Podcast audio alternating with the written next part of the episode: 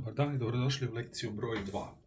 E, imam još jednu lekciju o aktualnim događajima koju sam na neki način namjeravao ovaj tjedan obraditi, ali sam onda shvatio da bi ipak bilo bolje da obradimo ovu lekciju, lekciju broj 2 koju, sam nazvao novac, općenito, kako bi na neki način ta lekcija broj 3 e, onda koju ćemo obraditi sljedeći put i koja će biti po aktualnim događajima, bila puno, puno smislenija. U ovoj lekciji neću se pretjerano e, truditi, to jest neću vas gnjaviti onome što ste radili prošli semestar iz osnove ekonomije, imali ste, govorili ste o fiskalnoj monetarnoj politici, tako da bih i ovdje, ovdje ću se samo na par mjesta referirati na monetarnu politiku, ali bih u stvari e, htio samo govoriti općenito o novcu, o nekoj povijesti i sadašnjosti novca i vidjet ćete, obećajem da će ova lekcija biti znatno kraća od one prošle, nadam se da ste se oporavili od slušanja one prošle lekcije.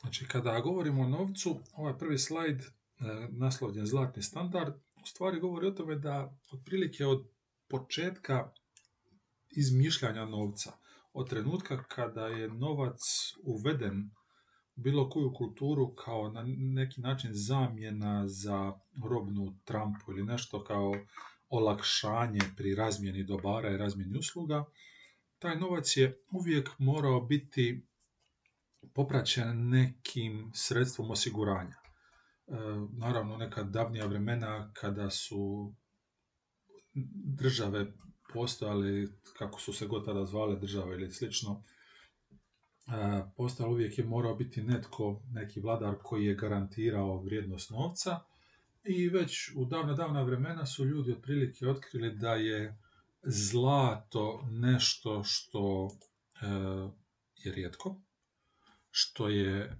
teško za pronaći, što je relativno, zlato je dosta pogodno zato što je relativno mekano pa se može lakše dijeliti na sitnije komadiće, znači na, na prah, na neka zrna kako bi mogli onda podijeliti to, jer zamislite da vam je neka vrijednost, ne znam, željezo, kako bi, tu bi trebalo ono, trebali ste biti majstor, imati razne alate kako biste uspjeli palo podijeliti željezo. E, tako da od ranih dana je postojao ta potreba da se e, nešto, da se vrijednost tog novca pokrije. I naravno, do prva vremena kada su postojali samo određeni zlatnici ili nešto tako, e, više manje ste mogli napraviti novac jedino ako ste stvarno posjedovali zlato. E, kasnije, ovdje sam također stavio, to toliko nije bitno, znači imali ste ove neke zlatne, srebrene novčiće, oni su stvarno bili zlatni, srebreni novčići, manje vrijedni su bili bakreni novčići i tako dalje. E, kasnije, kada su, kada je izmišljen i papirnati novac, taj papirnati novac je morao na neki način biti osiguran e, zlatom i pravilo je bilo sve negdje do početka 20. stoljeća, a i kasnije, da možete tiskati samo onoliko novca koliko posjedujete zlatnih rezervi.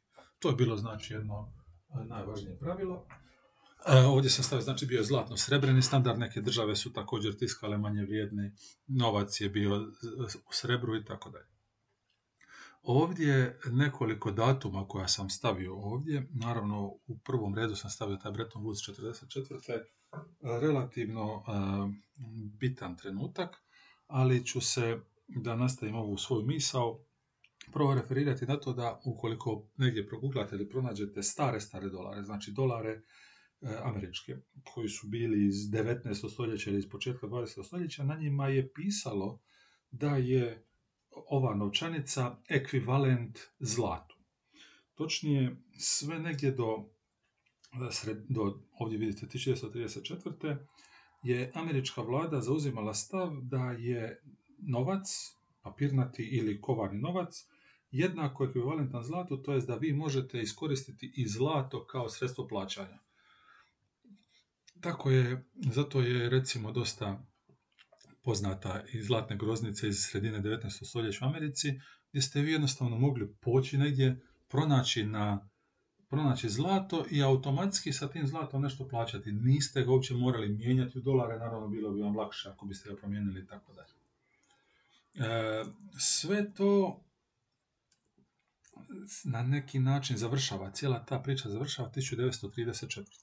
Od 29. do 33. je bila velika depresija, doba velike, velike ekonomske krize i u Americi i u svijetu. I 33. na čelo Sjedinjenih američkih država dolazi predsjednik e, Franklin Delano Roosevelt. Tada on e, donosi cijeli niz zakona, jedan od tih naravno najveći zakon, to je onaj New Deal koji je jedan cjeloviti niz zakona i postupaka kojim će Amerikanci se izvući iz krize. Unutar toga New Deala 34. Franklin Delano Roosevelt ukida mogućnost osobnog posjedovanja zlatnih rezervi.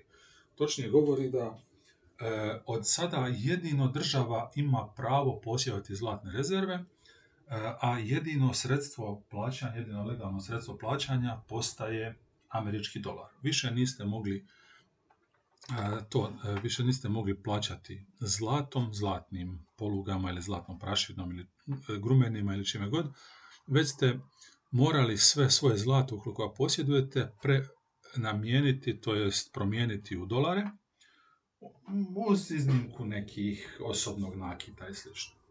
Vrlo brzo nakon što je američke države, nakon što su to uvele, vrlo brzo i druge sve zemlje to uvode. E, došao je drugi svjetski rat i u tom drugom svjetskom ratu bilo je što je bilo i 1944. ovaj Bretton Woods ću vjerovatno spominjati još nekoliko puta tijekom semestra. A što se tiče e, drugog svjetskog rata, 1944. savezničke zemlje e, imaju niz samita koji će, koji će dogovoriti što raditi nakon drugog svjetskog rata. To je 1944. je već polako postalo očigledno da će Njemačka, to je da će sile osovine Njemačka i Japan izgubiti. Nije se točno znalo kada i kako, ali se otprilike pretpostavljalo, to je saveznici su morali pretpostaviti da će se to dogoditi, tako da su se oni nalazili na nizu samita, jedan najpoznatiji samit je Jalta, e, koji je bio politički e, sastanak kojim su na neki način Amerikanci, Englezi, Francuzi i Rusi e, dogovorili, dogovorili se kako će politički podijeliti svijet nakon drugog svjetskog rata. Tu je pa i dogovor naravno da u Europi tko prije dođe njegovo, pa su zato svi, zato su i Rusi i Amerikanci pokušavali što više napredovati kako bi zauzeli taj dio teritorija. Otprilike znate kakav je bio rezultat. A u Bretton Woodsu u Americi, u Novoj Engleskoj, je došlo do, je bio jedan veliki, veliki summit na kojemu se govorilo općenito o ekonomiji, o gospodarstvu, o financijama nakon drugog svjetskog rata. E, više o tim nekim drugim detaljima u nekoj drugoj lekciji, međutim u što je danas bitno je da su se u Bretton Woodsu e, saveznici dogovorili da će i nakon drugog svjetskog rata koristiti zlatni standard. Znači da će svaka država moći e, tiskati onoliko novca koliko posjeduje zlatnih zaliha. Možda to nije bio e, najfair sustav zato što su evropske zemlje u drugom svjetskom ratu bile poprilično e, porušene i opljačkane i nisu imali toliko zlata. Amerikanci su s druge ruke imali poprilično velike zalihe zlata i to je jedan od razloga zbog čega je nakon drugog svjetskog rata američki dolar postao neka vrsta univerzalnog sredstva plaćanja. Američki dolar je postao jako, jako važna valuta, pogotovo zato što su Amerikanci taj američki dolar mogli koristiti i za pomoć Europi i za e, posljeratnu izgradnju, kreditiranje i tako dalje. Ali i dalje ostaje taj zlatni standard, znači koliko zlata posjedujete u rezervama, toliko novaca možete tiskati. Svaka kuna, svaki dolar, svaki franak, marka mora biti garantirana tom količinom zlata. E, taj zlatni standard je donekle i imao smisla u svim ovim povijesnim razdobljima, međutim, već sredinom 20. stoljeća, poslije drugog svjetskog rata, otprilike se počinje nazirati da to možda i nije najbolja ideja. E, najviše zbog toga što, već sam rekao, zlata u stvari ima jako, jako malo, jako je rijetko e, i otprilike, samo da znate, u svijetu se pretpostavlja da je u cijelom, cijelom, cijelom svijetu, u povijesti svijeta, do sada iskopano nekih 170 tisuća tona zlata. To kad malo pomislite nije toliko puno. 170 e, tisuća tona zlata kada bi se izlilo u samo jednu kocku, jednu zlatnu kocku, ta zlatna kocka bi vam bila 21 metar kubični. To je 21 puta 21 puta 21 metar. Otprilike ako želite zamisliti, to vam je, osim što je visoko 21 metar, recimo pola košarkaškog igrališta. Znači, stavite na, jedan, na polovicu košarkaškog igrališta, kocku, visoko 21 metar, to je sve ukupno zlato koje je ikada pronađeno, iskopano na svijetu, otprilike se procjenjuje u povijesti. Otprilike se u Egiptu, u Starom Rimu, u Staroj Grčkoj, Perziji, Kini, svugdje. E, prilike je procjena da je pola te količine korišteno za razno razne ukrase, za znači, neke zlatne kipove, pozlačivanje i slično, a samo pola je u stvari korišteno kao valuta.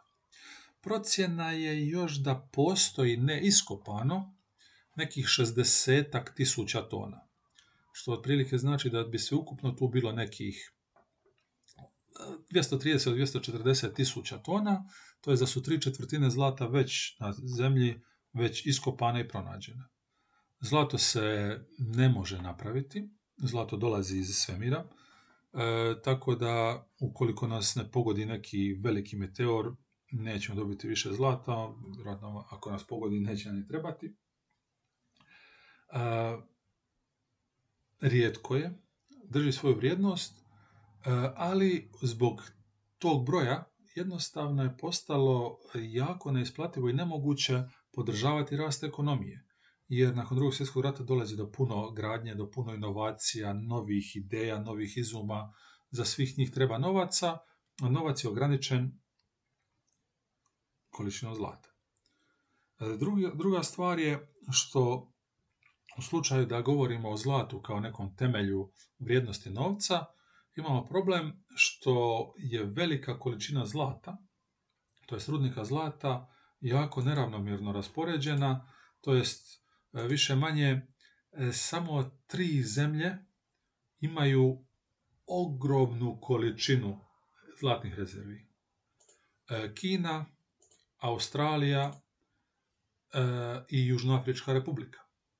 Ovdje, kao što vidite, na trećem mjestu Sjedinjene države, zato što oni nemaju tolike zalihe, ali imaju jako veliku proizvodnju zlata. Južnoafrička republika proizvodi relativno manje zlata, a predviđa se da najveće zalihe u stvari ima Australija. Jedan dio koji je i nepronađen, to jest smatra se da je tu geološki, ali nisu uspjeli još pronaći i iskopati dosta duboko. I ako vidite na ovoj tablici tih pet najvećih proizvođača zlata ili korisnika zlata, otprilike bi to značilo da tih pet zemalja ima jednu veliku, veliku ekonomsku prednost. Svaki put kad pronađu zlato, mogu tiskati još više novca i mogu postati još ekonomski jači. Sve druge zemlje koje nemaju zalihe zlata, do tog zlata, kako bi uopće mogli imati novac za svoje funkcioniranje, moraju doći prodajom. Moraju kupovati zlato kako bi mogli tiskati novac. Zlato mogu kupiti jedino ako nešto prodaju, znači moraju nešto privatizirati, nešto izvoziti i tako dalje. Relativno prvo, znači nepravedno u smislu te geografskih lokacija, a drugo, jako neisplativo zbog e, ekonomskog, ograničenja ekonomskog rasta. E, dodatnost, dodatno je zakompliciralo cijelu priču oko zlatnih rezervi, to je zlatnog standarda, to što su onda neke druge države vidjele da mogu polako manipulirati cijenama zlata. Pošto je zlato toliko važno za cjelokupnu ekonomiju, moguće je tim, tim vrijednostima zlata manipulirati na način da ga e, na, na tržištu otkupljujete i prodajete i povećavate ili snižavate cijene. E, tu su 60-ih vodeću ulogu imali Francuzi, oni su se toga dosjetili i pošto im je industrija počela malo se razvijati, oni su cjelokupno svoju neku izvoznu industriju, državnu industriju, usmjerili na to da sve novce koje pokušaju, koje zarade izvozom ili prodajom, e, kupuju zlato. Međutim, to zlato onda nisu koristili e, kako bi tiskali novac ili kako bi ga na bilo koji drugi način implementirali, već su to zlato spremali. I kako su spremali zlato, to je na tržištu bilo sve manje i manje i manje zlata. Kako je bilo sve manje i manje zlata, naravno cijena zlata je počela rasti i Francuzi su u sljedećih nekoliko godina počeli vidjeti da zarađuju poprilično puno novaca samo od toga što kupuju zlato. Znači nije im uopće bilo bitno ništa drugo raditi nego samo otkupljivati i držati zlato koje će vrijediti puno, puno više. Druge države su počele imati problema jer nisu imale toliko zlata kako bi tiskale svoj novac, kako bi se razvijale. I na kraju cijele, cijela ta priča završava 70. kada američki predsjednik Richard Nixon donosi zakon da se prestaje e, vrijednost novca određivati zlatnim rezervama. Naravno, druge države automatski moraju to prihvatiti jer je dolar i tada bio vjerujem najjači i Amerikanci su imali najveće zalihe zlata. Poznati Fort Knox kao najveće skladište zlata u svijetu. I 1970. na 71. zlatni standard se ukida i dobivamo novo dobivamo novi način određivanja vrijednosti novca. I najviše zbog ovog, ovo, ova dva slajda i cijelu ovu priču, koja je evo poprilično dugo trebala, nisam, nisam mislio ovoliko dugo pričati o tome, ali evo, što ćete, tako je, žao mi je što ste sve to morali preslušati. E, povjerenje ili zakon tržišta e, od ukidanja zlatnog standarda sve države svijeta prekidaju koristiti zlatni standard i sve na čemu se temelji vrijednost novca bilo koje države je apsolutno povjerenje da će država moći sav taj novac na neki način opravdati ili osigurati svim kupcima ili svim klijentima.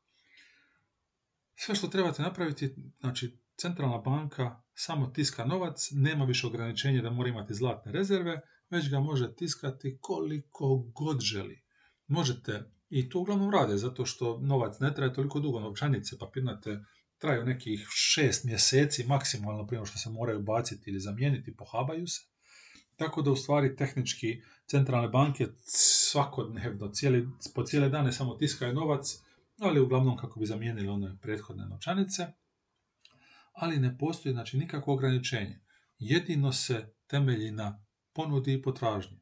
Što tiskate više novca, znači što nudite više novca na tržište, to će vrijednost tog novca biti manja. Jer što ima više novca na tržištu, ili što ima bilo čega više na tržištu, jednostavno pada vrijednost jer ljudi onda imaju viška tog proizvoda, u ovom slučaju novca.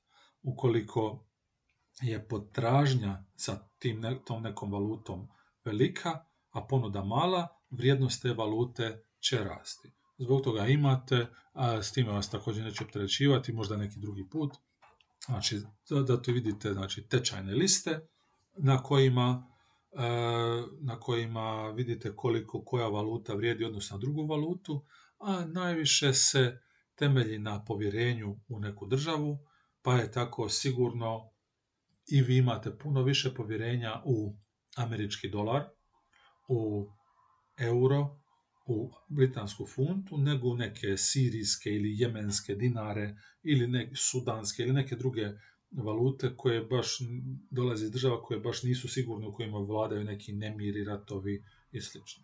Zbog toga je u trenucima recimo kada je početkom ove godine u Americi bilo nekih incidenata oko primo predaje vlasti, predsjednika i tako dalje, vrijednost dolara donekle pala zato što su ljudi bili, nisu točno znali koliko će država moći garantirati što se događa.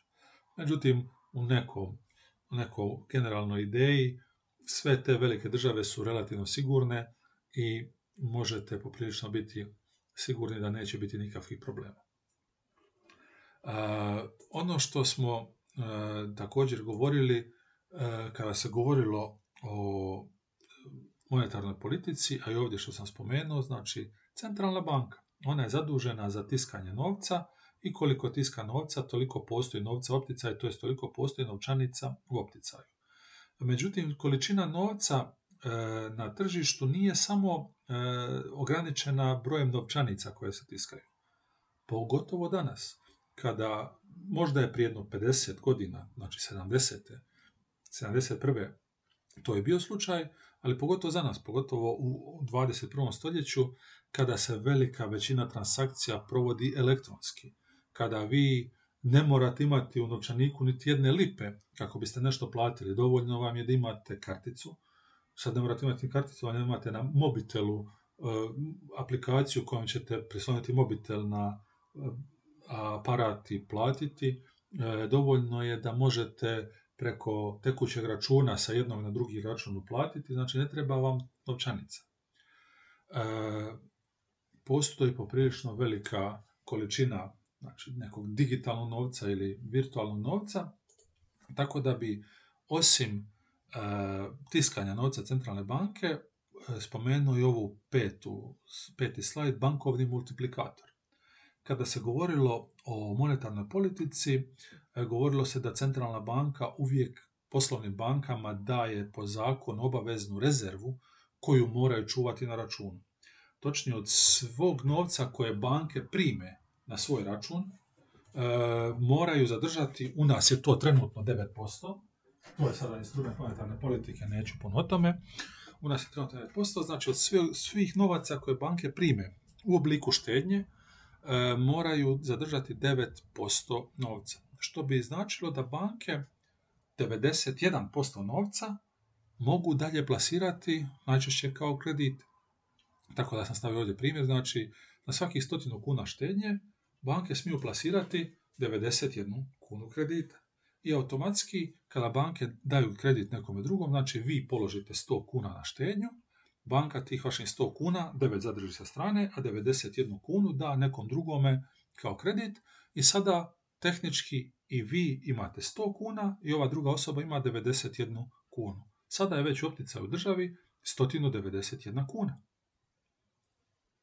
Već je, znači, multipliciralo se u omjeru 91% i iako je država tiskala samo novčanicu od 100 kuna, sada već u državi postoji 191 kuna.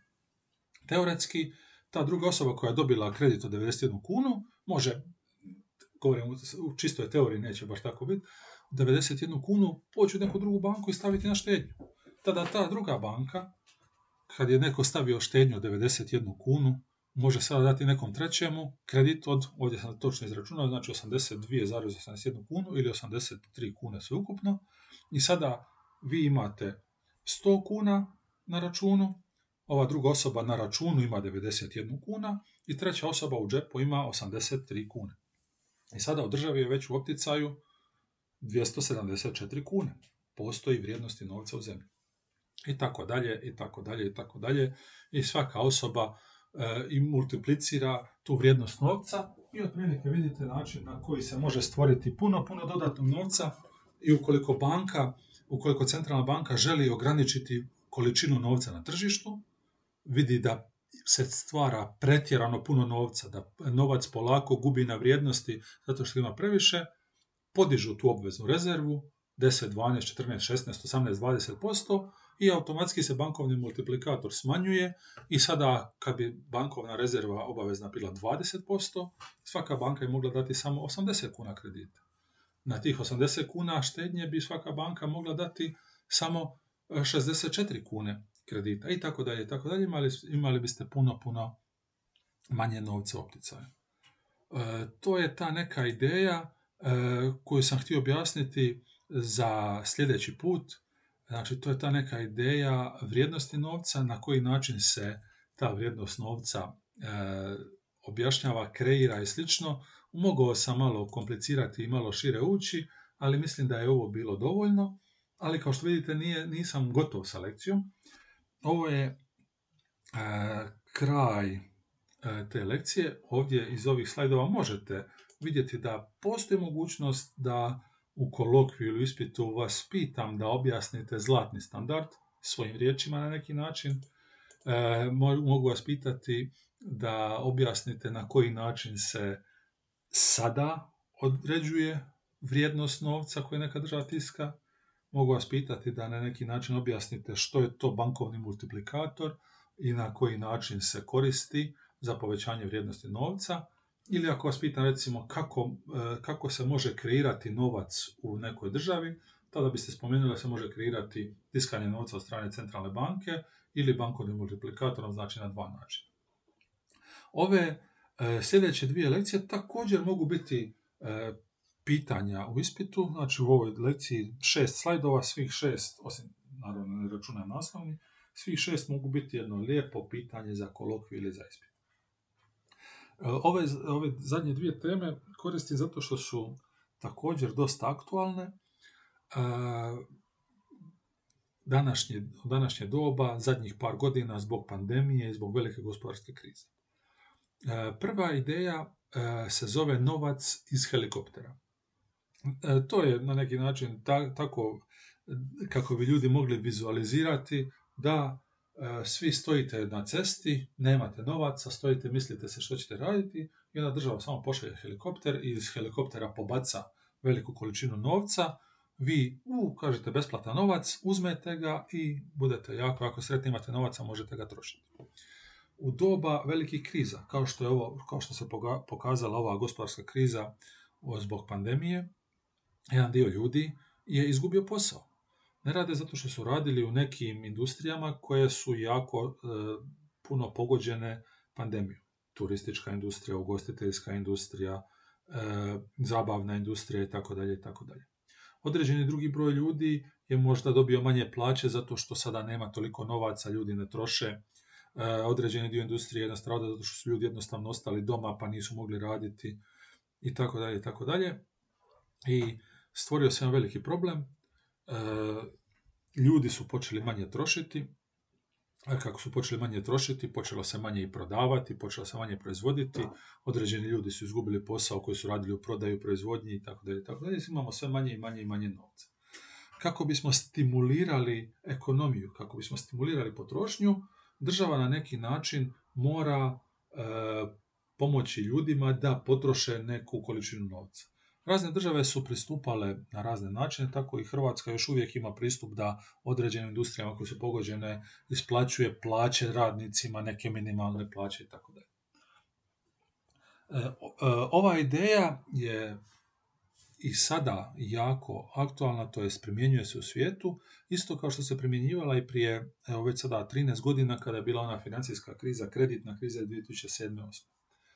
Amerikanci su najbolji primjer, mislim, su najpoznatiji primjer, barem meni, i vjerojatno ima i drugih zemalja, u kojima u trenutku e, kada je došla pandemija, tamo treći mjesec, i u trenutku kada se sve počelo zatvarati, američki kongres je izglasao raznorazne pakete pomoći, ali e, jedan takav paket pomoći je bio takozvani njihov stimulus ček ili stimulativni ček, kojim, su svaki, kojim je svaki građanin cijeli američke država dobio od države na poklon ček od 1200 dolara. Znači, automatski dobili ste na poklon ček od 1200 dolara i e, jednostavno, je ljudsk, jednostavno je ljudska praksa takva da kad nešto dobijete, to ćete i potrošiti. Jer ukoliko naporno, naporno radite mjesec dana za 1200 dolara i baš se ono umorite svakodnevnim radom za 1200 dolara, tada ćete sigurno jako dobro i razmisliti na koji način ćete potrošiti 1200 dolara. Ali ako vam neko da, sad evo ti 1200 dolara, niste ništa radili, niste se oznojili, vrlo ćete i jednostavnije i lakše te novce potrošiti. I to se stvarno pokazalo, e, rekao sam, zovu se stimulus ček, stimulativni čekovi, to se isto i pokazalo stimulativno za ekonomiju ljudi su odmah krenuli i počeli trošiti novac. Nisu svi trošili na glupost, naravno neki ljudi možda nisu imali e, novaca prije pa su sada e, to iskoristili da plate razne razne račune, da otplate karticu, da otplate dio kredita, da plate stanarinu, režije, što god. neki ljudi su to iskoristili kako bi kupili novi mobitel, neki su iskoristili kako bi kupili novu garderobu. Apsolutno nije bitno na što vi to potrošite, sve dok potrošite. I odjednom, u vrlo kratkom roku, se u ekonomiju prilije velika količina novca. Amerikanci su u četvrtom mjesecu, kada je krenula pandemija, imali rekordan pad, svjetski rekord i njima povijesni rekord e, u rastu broja nezaposlenih, međutim već kad su došli ti stimulativni čekovi se moglo primijetiti kako broj zaposlenih raste, jer je opet bilo potrebno zaposliti neke ljude koji će nešto prodavati, proizvoditi, dostavljati i tako dalje. E, ideja novca iz helikoptera e, je ta da je to više manje jednokratno ili rijetko korištena ideja. E, Amerikanci su to iskoristili tada i opet sada, kada je Joe Biden postao predsjednik, ide sada druga runda tih stimulativnih čekova. E, nisam siguran su li se u kongresu uspjeli dogovoriti, e, malo su se pokušavali dogovoriti hoće li to biti sada 2000 dolara, hoće biti 1000 dolara, pokušavaju naći neku granicu, jer naravno to je velika, veliki trošak za proračun. U Hrvatskoj se ovo nije dogodilo, znači dogodilo se to da je država stimulirala određene e, ljude, određene zaposlenike, znači morali ste imati neku kvalifikaciju, to jest neki uvjet kojim ćete ostvariti državnu pomoć. Ova ideja, novac iz helikoptera, je na neki način univerzalna ideja, to jest pomaže se svima jednako istodobno. A rekao sam posebno, znači, e, jednokratna mjera ili rijetko korištena mjera. Ova druga ideja e, je na posljednjem slajdu bezuvjetni osobni dohodak, osnovni dohodak, ili može čak biti i osobni dohodak, je vrlo slično novcu iz helikoptera i također se počelo pojavljivati u ovo doba krize, međutim ta ideja e, bezuvjetnog osnovnog dohodka UBI kao kratica Universal Basic Income, nije e, ta da bude kao jednokratna pomoć i da se koristi samo u trenucima ekonomske krize, već je ideja da bude na neki način konstantna, redovita isplata određene pod navodnike mjesečne plaće. Dana, u današnje doba, danas možda ste i vi korisnici nekog od određenih socijalnih programa, E, dječjeg doplatka, invalidnine ili neke treće sada da ne spominjem, znači postoje razno razni kriteriji, vi se možete poći prijaviti i podnijeti svu dokumentaciju koja, koja se zahtjeva da biste dobili određenu naknadu, stipendiju, državnu e, i sl. Ideja bezuvjetnog osnovnog dohodka je ta da se svi ti socijalni programi za koje se određeni ljudi kvalificiraju, koje određeni ljudi primaju, zamijeni jednom garantiranom, pod navodnike sam opet stavio, znači mjesečnom plaćom, koju dobivaju svi građani, bez ikakvih uvjeta. E, nekad uvjet bude da su to svi punoljetni građani, ne mora ni to biti uvjet. Međutim, znači, ne morate e, ništa dokazati, sve što trebate dokazati je da ste državljanin te određene države. Imate državljanstvo hrvatsko i Hrvatska vam daje bezuvjetni osnovni dohodak. Ideja je ta da niti jedan građanin ne mora brinuti o tom nekom svakodnevnom preživljavanju. Ideja je ta da ne postoji netko tko živi sa 500 kuna mjesečno i ne, i ne može spojiti kraj sa krajem. Ovaj bezuvjetni osnovni dohodak ne bi bio velika svota. To nije ideja da se svakome da mjesečno plaća, ono, 1000 eura ili čak da im se da E, minimalna plaća od nekih 3,5 do 4 tisuće kuna. Ideja je ta samo da se ljudima da dovoljno novca da ne mora brinuti o svakodnevnom preživljavanju. Koliko je ta granica, to bi neko ocijenio u tom trenutku koliko je to. Vjerovatno u ovom sada trenutku je to nekih možda 2000 kuna. Mislim, morate složiti sa 2000 kuna ne možete puno, pogotovo u Dubrovniku, ali sa 2000 kuna bi vam ipak bilo dovoljno da platite struju, vodu i da svaki dan imate neka tri polupristojna obroka. Po osobi, znači 2000 kuna.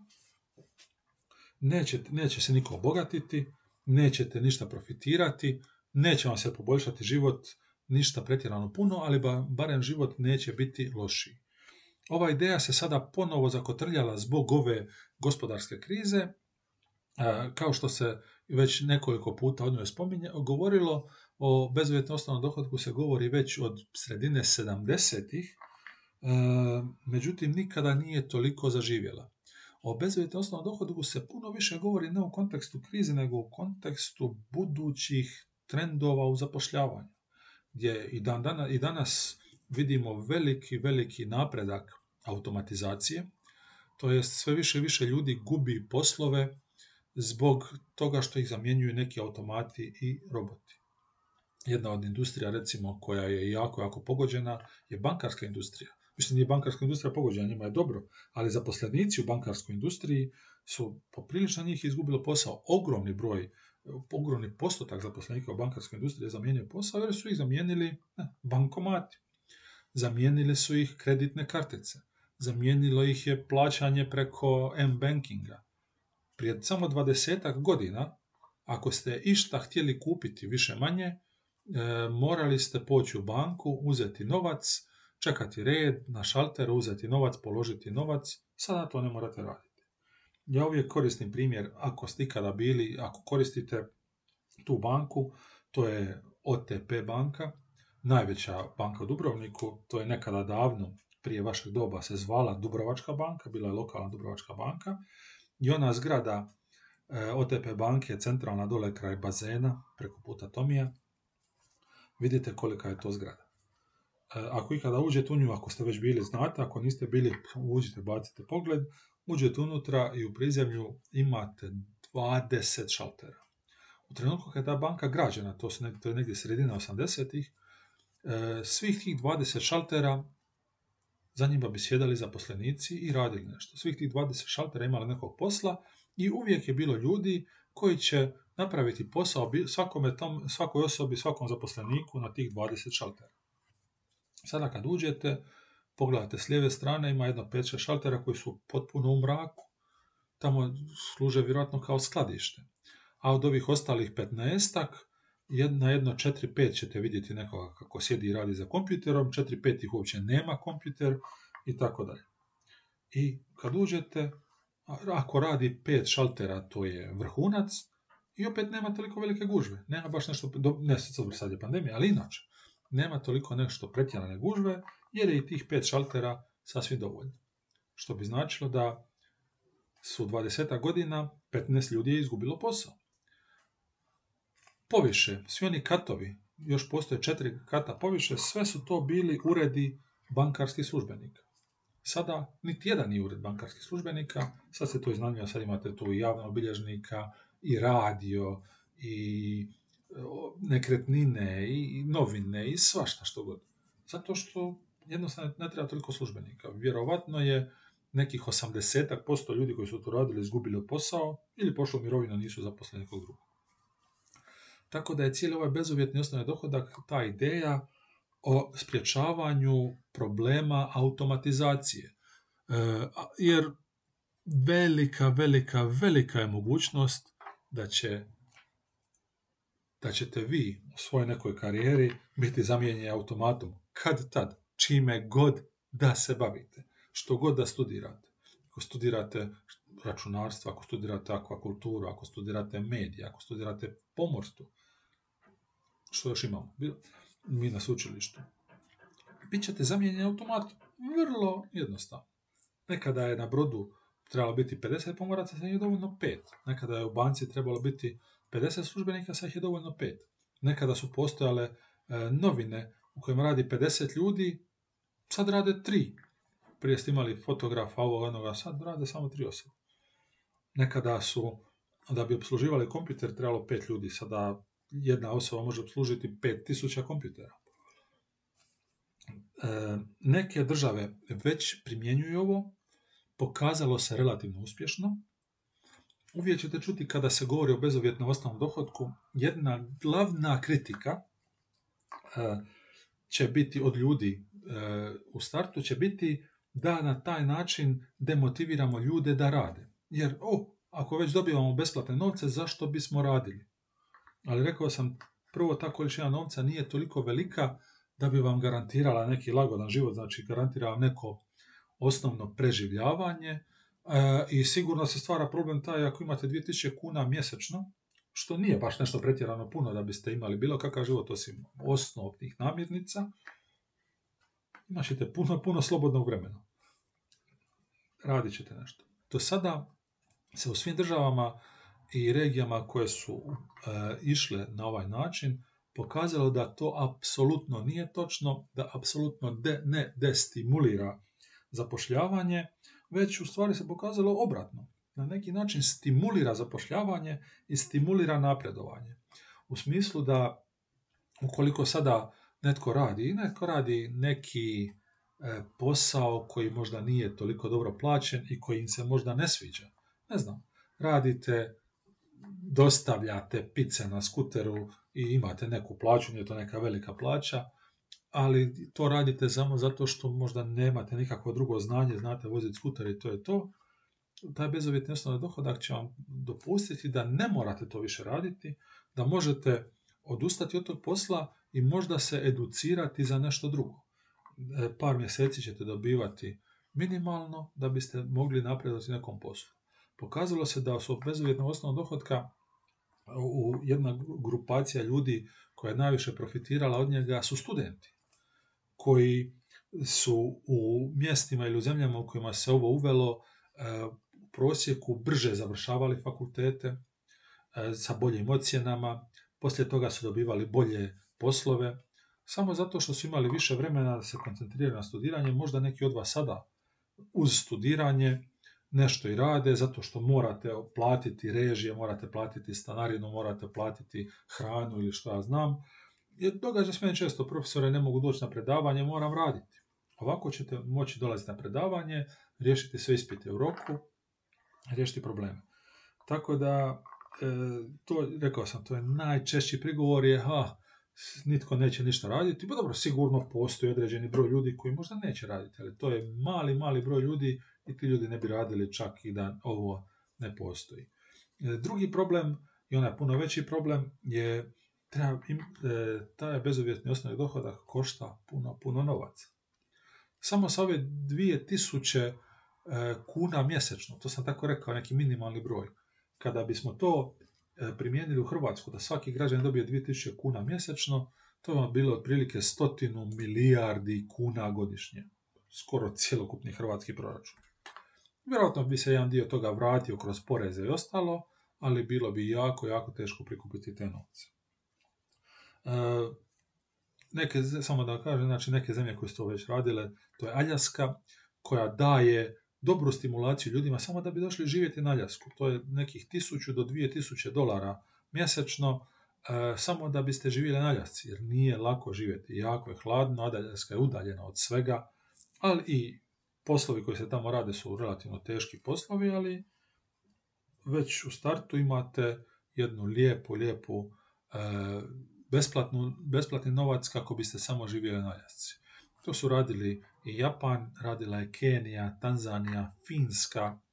Eto sada se pokazalo kao jedna e, vrlo uspješna ideja i ovome će se sigurno puno, puno više pričati u budućnosti e, kada se sve više i više budemo automatizirali, a vidjet ćete, pogotovo zbog ove pandemije korone zadnje dvije godine i zbog razno raznih uvjeta, društvene distance i tako dalje, sve ćemo se više i više automatizirati.